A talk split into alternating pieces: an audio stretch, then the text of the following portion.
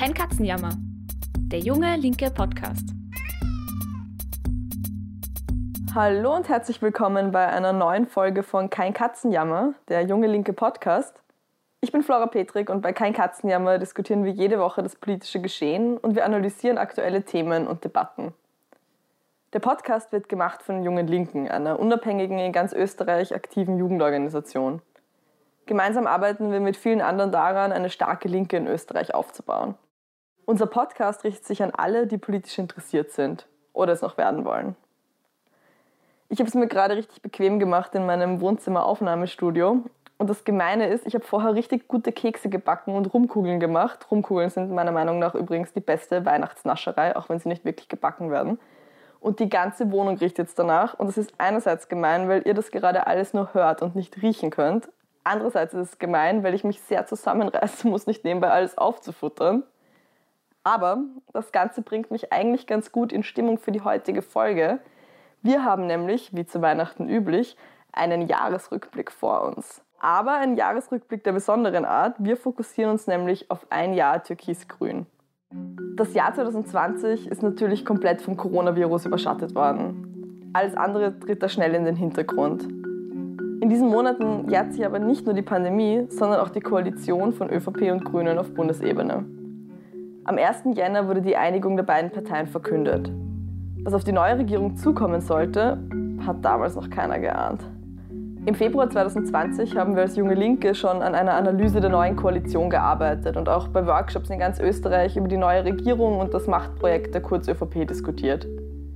Das Jahresende wollen wir nun nutzen, um Bilanz nach einem Jahr Türkis-Grün zu ziehen und uns zu fragen, wie die innenpolitischen Machtverhältnisse in Österreich eigentlich gerade aussehen. Was hat die Regierung im vergangenen Jahr für Schritte gesetzt? Wie lässt sich das Machtprojekt von Kurz und seiner Regierung verstehen? Und welche Rolle spielen da eigentlich die Grünen? Welche Interessen haben sie in dieser Regierung? Darüber diskutiere ich heute mit Marcel Andreu. Er studiert Informatik in Wien, sitzt jetzt aber gerade in Kufstein in Tirol. Er ist im Bildungsarbeitsteam von Junge Linke aktiv und er engagiert sich beim Mosaikblog. Marcel, freut mich total, dass du heute da bist. Grüß Gott, freue mich auch sehr. Marcel, du hast ja am Jahresbeginn daran mitgearbeitet, dass wir in ganz Österreich über die türkis-grüne Koalition diskutieren, in deiner Funktion im Bildungsarbeitsteam. Es ist natürlich etwas fies, das nach so einem Jahr zu fragen, ich weiß, aber denken wir mal zurück an vor 365 Tagen. Was hättest du damals geglaubt, dass uns unter der neuen Regierung 2020 ganz konkret bevorsteht? Also im Grunde war damals ganz gut schon abzuschätzen, unter normalen Bedingungen das Programm der Regierung sein würde. Sie hat es jetzt nicht unbedingt verschwiegen. Also klar war von Anfang an, dass den ÖVP-Projekten, die noch teilweise oder zu einem guten Teil aus der türkisblauen Regierung übrig geblieben sind, ähm, Priorität eingeräumt werden würde. Das waren im Grunde auch die einzigen Projekte, die wirklich klar definiert worden sind, also über Absichtserklärungen hinaus. Mhm. Ein ganz konkretes Projekt war die Steuerreform die unter Türkis-Blau schon erarbeitet worden war und unter Türkis-Grün fertig umgesetzt werden soll. Es lohnt sich, diese Reform und was da bereits umgesetzt wurde, sich genauer anzuschauen, weil sie nämlich ganz schön zeigt, worum es im Projekt von Sebastian Kurz geht und wofür die Grünen sich hier auch einspannen lassen haben. Konkret sollten da drei Steuern gesenkt werden, vor allem nämlich die Unternehmenssteuern, also die äh, Körperschaftssteuern, die Kapitalertragssteuern und die Lohnsteuer. Und das ist eine Steuerreform, die hätte vor allem reichen Unternehmen geholfen und zu einem sehr viel geringeren Ausmaß nur ähm, ärmeren Leuten. Ähm, das ist aber nicht alles. Das langfristig größere Problem, das aus so einer Maßnahme entsteht, ist, dass der Staat sich damit selber ganz stark seine Einnahmen kürzt. Was heißt, er kann weniger ausgeben und hat weniger Gestaltungsspielraum. Und wenn er dann doch mal mehr ausgeben will, dann wird er an anderer Stelle sparen. Das ist also schon mal eine sehr wuchtige Weichenstellung und wir können uns vorstellen, und wir haben auch schon unter kurzgeführten Regierungen gesehen, an welcher Stelle dann gespart wird. Das sind die Ärmsten, die von der Steuerreform eh schon kaum profitieren. Und auch in den Krankenkassen zum Beispiel hat Türkis Blau schon viel Schaden angerichtet und viel Chaos. Und die Grünen sind zwar nicht die Treiber solcher Maßnahmen, aber sie wollen diese unsozialen Maßnahmen, die unter Türkis Blau entstanden sind, nicht zurücknehmen, sondern sie beten eigentlich nur, dass der Verfassungsgerichtshof sich darum kümmert und diese einkassiert. Mhm. Wenn man sich dagegen anschaut, was vom grünen Programm Platz gefunden hat, in den ersten Jahren der Regierung, dann ist das erstens überschaubar wenig. Und ähm, zum Beispiel ähm, ist die Ökosteuerreform erst für 2022 angepeilt und nicht früher. Und zweitens sind der Weg zur Umsetzung und die Finanzierung der, der grünen Schwerpunkte von Anfang an sehr ungefähr gehalten im Gegensatz zu den ÖVP-Projekten. Es ist schließlich auch überhaupt nicht klar zum jetzigen Zeitpunkt, ob die ÖVP bei den grünen Plänen mitgehen wird. Und wir haben ja auch über das letzte Jahr gesehen, wie viel oder wenig Einfluss die Grünen auf die Kurz-ÖVP haben. Voll, ja. Magst du uns vielleicht noch einen kurzen Rückblick geben, was dann die Regierung eigentlich tatsächlich für Schritte gesetzt hat und wie sie sich so im Laufe des Jahres entwickelt hat? Ich glaube, das wäre nochmal spannend, besonders auch also abseits von Corona auch. Genau, also ähm, natürlich ist das Regierungsprogramm dann im Endeffekt in großen Teilen schon auch hypothetisch geblieben, weil durch die Corona-Pandemie einiges über den Haufen geworfen worden ist. Und ähm, was tatsächlich umgesetzt worden ist, teilweise auch angelehnt ans Regierungsprogramm, stand auch stark im Zeichen der Wirtschaftskrise durch Corona. Ähm, zum Beispiel wurden Teile der genannten Steuerreform schon umgesetzt, zum Beispiel die Senkung des Eingangssteuersatzes bei der Lohnsteuer, also des niedrigsten Steuersatzes für die ähm, am geringsten verdienenden Steuerpflichtigen. Es sind auch im Regierungsprogramm nicht geplante Dinge umgesetzt worden, zum Beispiel die Erhöhung der Negativsteuer für Einkommen unter der Steuergrenze. Ähm, heißt, man kriegt mehr Geld zurück, wenn man keine Steuern zahlt, weil man zu geringes Einkommen hat. Ähm, und die Familienbeihilfe wurde auch einmalig erhöht zum Beispiel. Das sind alles Maßnahmen, die erst einmal gut sind für Leute mit relativ niedrigem oder gar keinem Einkommen, aber natürlich im Anbetracht der Situation nur ein Tropfen auf dem heißen Stein. Und es wird hinten und vorne nicht reichen, um eine monatelange Pandemie oder jahrelange Pandemie finanziell durchzuhalten. Und das ist dann wohl eher als symbolischer Beitrag zu verstehen. Ähm, ansonsten gab es natürlich die bekannten Maßnahmen wie die Kurzarbeit oder diverse Notfallfonds, Stundungen von Kreditrückzahlungen und so weiter. Also die Regierung hat eigentlich in diesem Jahr ähm, alles, alle Hände voll damit zu tun gehabt, den großen wirtschaftlichen Crash irgendwie abzuwenden. Und faktisch hat sie dafür gesorgt, dass die Wirtschaft gerade am Tropf des Staates hängt. Das ist mhm. etwas, das man natürlich von Türkis-Grün nicht so erwartet hätte und das auch nicht so vorgesehen war. Ähm, und es ist auch schwer, gerade einen Weg dort rauszusehen in nächster Zeit, weil die Frage ist, was ist, wenn die Hilfen weg sind? Kracht dann alles zusammen mhm. oder wie lange soll man die Hilfen verlängern? Das ist alles noch sehr unklar, auch das globale Umfeld ist sehr unsicher und auf das ist ja Österreich als Exportland sehr stark angewiesen. Ähm, an sich, das muss man den Grünen dann auch zugutehalten, ist ein bisschen was im Klimaschutz weitergegangen, vor allem dahingehend, dass man finanzielle Anreize schafft für Investitionen in den Klimaschutz oder dass der Bund die Kosten des neuen österreichweiten Öffi-Tickets übernimmt. Ähm, das dürfte also recht bald kommen, als erster Teil quasi dieses 1, 2, 3 Tickets der Grünen. Ähm, aber umgekehrt wird es aufgrund der jetzt angespannten Finanzlage, die wir angesprochen haben, wohl enger werden für die ganz großen Würfe in der Klimapolitik, wie zum Beispiel eben die, die berüchtigte Ökosteuerreform. Da wird man sich mhm. wahrscheinlich hüten, den Unternehmen in Krisenzeiten allzu sehr auf die Zehen zu steigen. Also überall dort, wo es nicht bloß um Belohnungen der Unternehmen geht für klimafreundliches Wirtschaften, eben durch Investitionsfonds oder dergleichen, sondern konkret ähm, dort, wo es darum geht, dass man klimaschädliches Wirtschaften abdreht, da wird es wohl eher schwierig werden für die Grünen, irgendwas durchzusetzen, soweit sie das überhaupt wollen. Mhm ich meine, am Beginn der Pandemie hat sie so gewirkt, als sei Corona sowas wie eine Steilauflage für die Regierung, oder? Also sie war allgegenwärtig in Pressekonferenzen, vor allem Kurz konnte sich extrem als Krisenmanager profilieren und die Umfragewerte sind auch steil nach oben gegangen. Und ab den ersten Lockerungen hat es dann ja weniger eindeutig ausgesehen. Also zuerst hat dann Anschober Kurz im Vertrauensranking überholt, dann soll sie auch in der Regierung gekracht haben, immer mehr wurde da geleakt an Konflikten im Herbst ist dann so das totale Versagen in der Corona-Politik einfach offensichtlich geworden. Meinst du, dass die Corona-Pandemie und die, die schreckliche Bilanz der Regierung der Koalition dann auch real schaden? Wackelt dadurch das Machtprojekt von Kurz sogar ein bisschen oder wie schätzt du das ein? Also ich denke, wenn man, wenn man sich fragt, inwieweit hat das Kurz Machtprojekt betroffen, glaube ich, sind die Grünen ein sehr dankbarer Partner weil sie eigentlich fast noch jeden Mist offen mittragen und die Politik der KZVP rechtfertigen, teils auch ganz ohne Not, ähm, wo man sich wirklich fragt, warum habt ihr das gerade gemacht? Mhm. Ähm, Kurz kann sich also gut an den Grünen abputzen und die geben sich auch der, dafür her. Man hat es gesehen, ähm, wenn, er, wenn er durch die Medien tingelt und sagt, ähm, ich hätte ja schon viel früher den Lockdown verhängt, aber die wollten halt mhm. nicht. Also solche Sachen. Und ganz grundsätzlich muss man zu den Folgen der Pandemie für die Regierung, glaube ich, drei Sachen sagen. Das eine ist, ähm, es gibt eigentlich gerade keine Konkurrenz für die Regierung. Die Opposition ist sehr unglaubwürdig und fährt ebenfalls einen Zickzackkurs in Sachen Corona-Management. Und auch international kann die Regierung leider durchaus glaubhaft auf Beispiele anderer Länder verweisen. wo Kurz und mittlerweile auch Anschober permanent betonen, dass es denen ja auch nicht besser gegangen ist als Österreich. Also das Kurzprojekt beruht ganz stark darauf, dass er seinen Laden zusammenhalten kann und dass sich niemand in Stellung bringt, der, dem die Leute bereit sind, ihr Vertrauen entgegenzubringen. Und dafür sind die Oppositionsparteien institutionell und personell derzeit auch gar nicht aufgestellt. Und ganz wichtig ist auch, und man merkt es stark in, in den letzten Monaten, dass diese Regierung und vor allem ähm, die Kurz-ÖVP die Medien eigentlich eingekauft hat. Die Inseratsausgaben sind so hoch wie noch nie. Es gibt einen Haufen Hintergrundgespräche, quasi, ähm, die man natürlich nicht ähm, verpassen will als Journalist, weswegen man dann eher brav ist in der Berichterstattung. Ähm, man merkt es bei, jedem, bei jeder Pressekonferenz, bei jedem Interview, in dem eigentlich irgendwelche Scheißfragen gestellt werden, die die Regierung nicht ansatzweise ins Schwitzen bringen. Und ähm, um wirklich einen Eindruck zu kriegen, dass das Corona-Management so katastrophal ist, wie es tatsächlich ist, mit so vielen Toten, so viel Überlastung und, und, Stress und Trauma in den Krankenhäusern und in den Pflegeheimen, Dafür muss man eigentlich ziemlich tief graben. Und diese Zeit und Energie haben die meisten Leute wahrscheinlicherweise nicht. Mhm.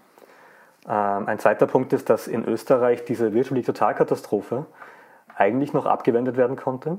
Mhm. Und anders als in anderen Ländern, sicher auch wegen der starken Wirtschaftslage Österreichs in der Vergangenheit, gibt es in Österreich relativ großzügige Hilfsmaßnahmen über weite Teile der Wirtschaft. Das heißt nicht, dass es nicht für viele sehr viel schwieriger geworden ist, das Auskommen zu finden. Aber soweit das der Fall ist, handelt es sich selten um ganze Wirtschaftsbereiche, die zum Beispiel von Förderungen und Hilfsgeldern ausgeschlossen werden. Also die Betroffenen, wo es sie gibt, ähm, sind ähm, relativ zerstreut und das gibt nicht viel her, um sich dagegen zu organisieren. Und es ist natürlich auch fraglich darüber hinaus, ob man sich überhaupt organisieren mag dagegen oder ob man nicht lieber darauf wettet, dass Kurz einen schon retten wird, mhm. weil das ist ja auch sein Bekenntnis. Wir kämpfen um jeden Arbeitsplatz. Das war 2008 in der Finanzkrise noch ein SPÖ-Slogan. Also in Abwesenheit einer starken Organisierung der Arbeiterinnen, die halt gerade nicht so richtig in Sicht ist, wenden sich die Leute halt am ehesten noch an den, der zumindest irgendwie Macht hat und der zumindest irgendwas machen kann. Ob er will, ist die andere Frage, aber die Chance ist da, dass er was bewirken kann. Und das ist gerade der Effekt, der da, der da stattfindet. Mhm. Ähm, und vielleicht als dritter und letzter Punkt ähm, ist die Verunsicherung nach wie vor groß. Und dieser Corona-Effekt, dass sich quasi die, die Menschen hinter den Regierungen, hinter den amtierenden Regierungen versammeln in so einer Krise, ist auch noch nicht vorbei. Und ähm, es ist auch so, dass gerade aufgrund der Kommunikation und des Handelns dieser Regierung sich niemand mehr wirklich auskennt. Und das paradoxerweise vielleicht ganz gut für sie sein könnte, für die Regierung, weil es dieses Chaos nämlich nicht nur befördert, sondern auch immer noch die praktisch einzige Instanz ist, die es auch irgendwie bändigen kann. Mhm. Und dass die Regierung dermaßen spät erst wieder die längst überfälligen Verschärfungen eingeführt hat, liegt eben auch genau daran, dass die Kommunikation halt war, ähm, wir hätten, wir hätten ja schon lange den Lockdown gemacht, aber ihr wärt, ihr wärt halt nicht mitgegangen und darum mussten wir euch erstmal ein bisschen spüren lassen, wie schlimm das werden wird, wenn ihr nicht brav eigenverantwortlich mhm. seid und, und brav äh, Abstand haltet und äh, keine Ahnung was. Ähm, und eben dieses ganze Gerede von der Eigenverantwortung, die sich eigentlich seit März durchzieht, hat immer auf dieses Abladen der Regierungsverantwortung abgezielt, wo man sagen kann, weil wir unsere Eigenverantwortung nicht wahrgenommen haben, musste die Regierung am Ende doch rettend eingreifen. Aber dass es soweit kommen musste, das ist eigentlich unsere Schuld und wir haben es der Regierung quasi so schwer gemacht. Ähm, also grundsätzlich ist, äh, das sind sozusagen die drei Punkte, die mhm. ich hier sehe. Und grundsätzlich ist schon zu sagen, dass es nicht wahnsinnig seriös ist zu dem Zeitpunkt, in so einer radikalen neuen Situation Vorhersagen zu treffen.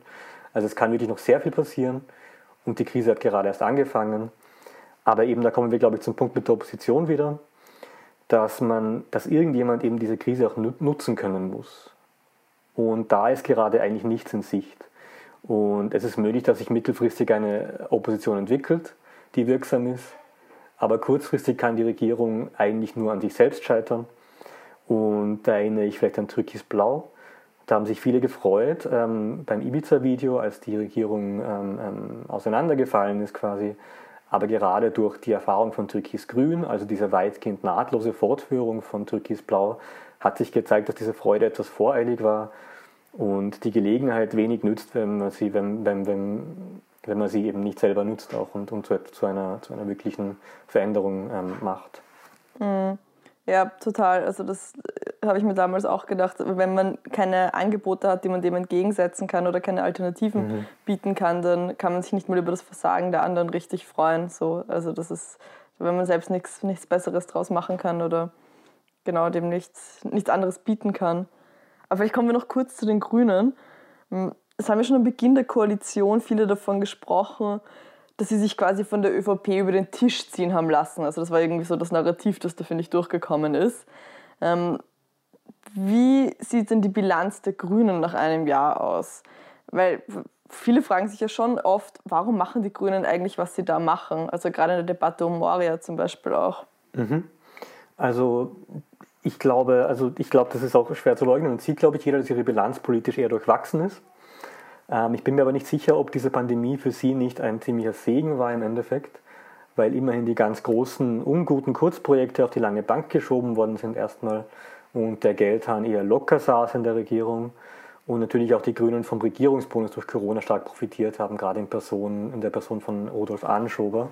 Mhm. Ähm, es gab so Projekten wie, oder mit, mit, mit, äh, mit Aspekten wie, wie Moria oder der Debatte um die Erhöhung des Arbeitslosengeldes einige Dinge, wo die Grünen wirklich nicht gut ausgesehen haben und wo sie auch viel Kritik einstecken haben müssen und weiterhin müssen. Aber umgekehrt konnten sie im Klimabereich zum Beispiel, das ist ja quasi der Bereich, den sie zugeteilt gekriegt haben von der ÖVP, ein paar Sachen machen, die ähm, zum Beispiel die genannten Förderungen ähm, für klimafreundliche Maßnahmen in der Wirtschaft oder, die, oder das schon recht konkrete neue Österreich-Ticket.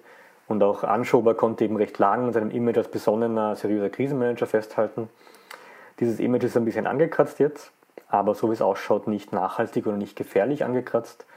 Das liegt eben auch an den genannten Gründen, aufgrund welcher diese Corona-Pandemie wohl auch Kurz und der Regierung gesamt nicht größer schaden wird.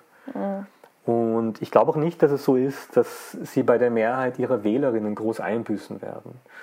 Also bei den Bewegungen haben sie vielleicht einiges an Renommee verloren, zum Beispiel ähm, bei manchen Kreisen um Fridays for Future, die sich stark von der Regierung entfernt haben im Endeffekt politisch.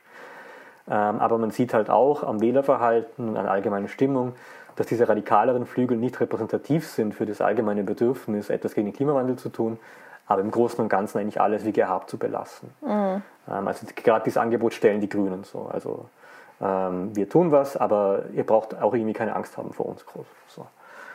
es ist auch so, und das erklärt, glaube ich, einiges in dieser Regierungsperformance, dass die Grünen, blöd gesagt, eine weitgehend interesselose Partei sind. Ich möchte es erklären, vielleicht am Beispiel ÖVP als, als Kontrastbeispiel.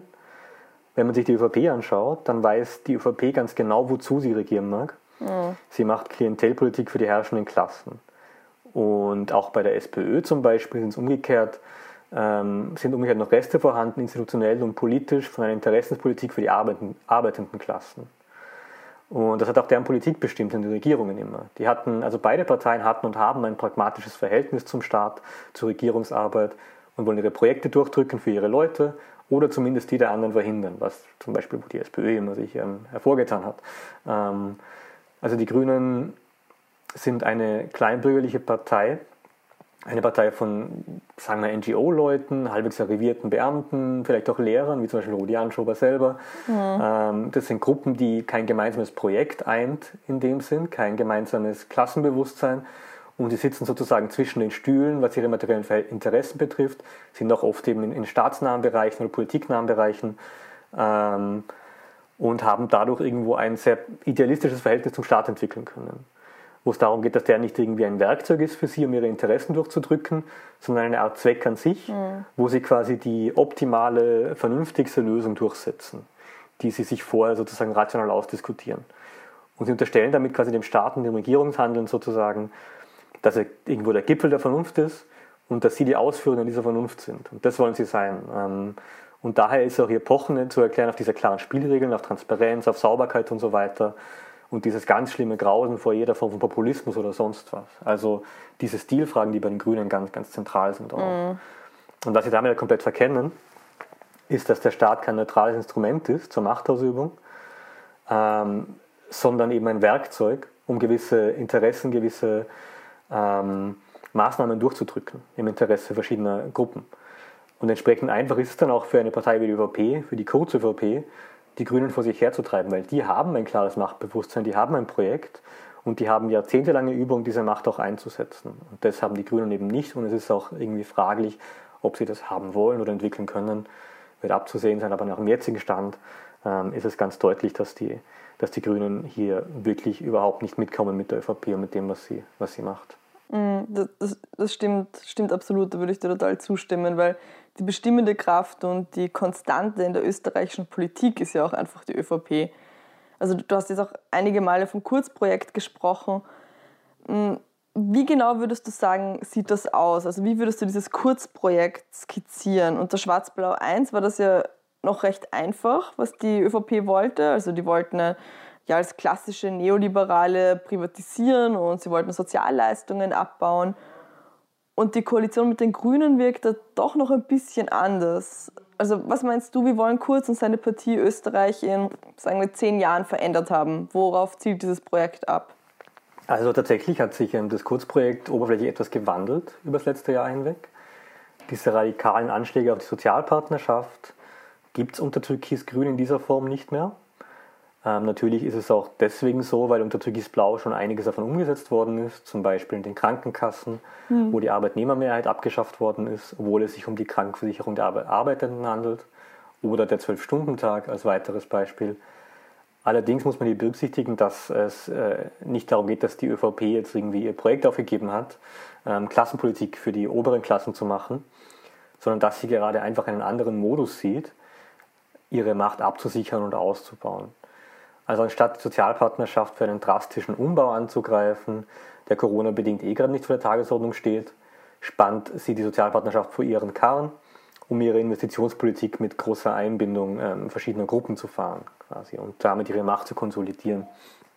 Das sieht man zum Beispiel in der Kurzarbeit, wo man die Gewerkschaften stark eingebunden hat oder daran, dass die WKO viele, also die Wirtschaftskammer viele Corona-Hilfsleistungen abwickeln darf.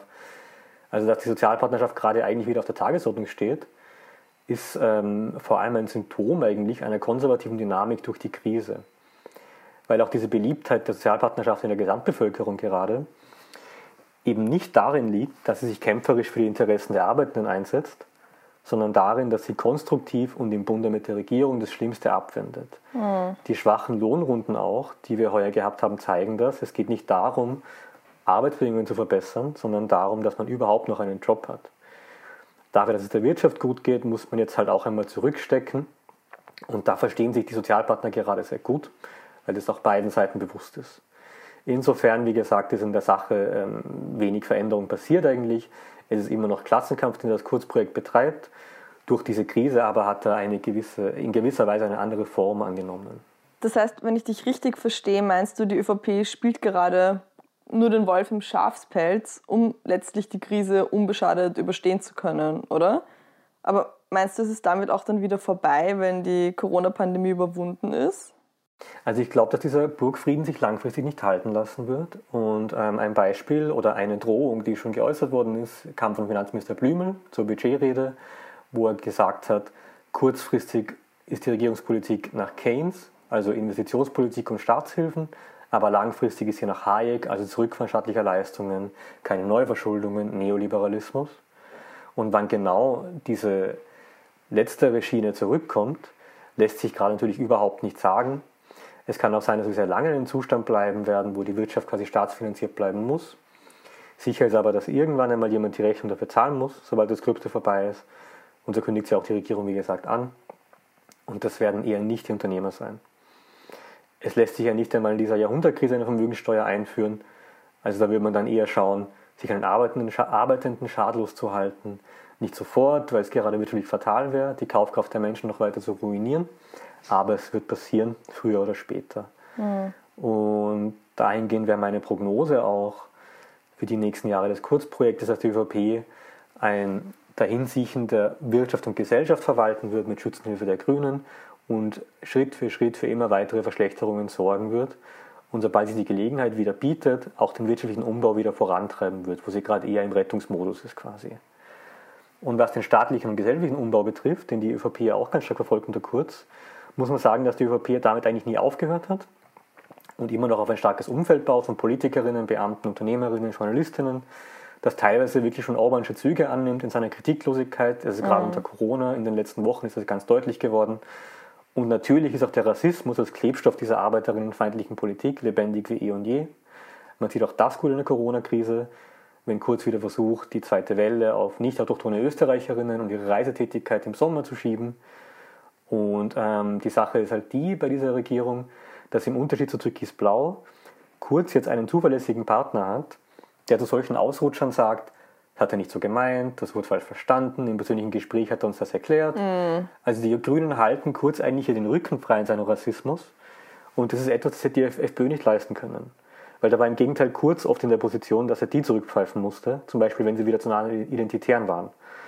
Ähm, für Kurz sind die Grünen also ein Glücksfall, weil er mit ihrer Rückendeckung äh, ziemlich frei im Klientel der FPÖ wildern kann und seine Politik rassistisch legitimieren kann und gleichzeitig irgendwie auch die Grünen für ihn in, in seinem Auftrag quasi leugnen, dass das, dass das irgendwie allzu rassistisch ist oder so. Also natürlich offensichtlich ist, aber äh, das können die Grünen auch nicht unbedingt eingestehen. Also es ist auch ein wesentlicher Aspekt des Kurzprojektes, die FPÖ zu verschlucken quasi. Und da ist er auf einem guten Weg, auch ähm, dank der Grünen, die sich tatsächlich damit brüsten können, vielleicht zu sagen, wir haben die FPÖ geschwächt, aber halt zum Preis eine andere rechtsgrüne Partei zu stärken.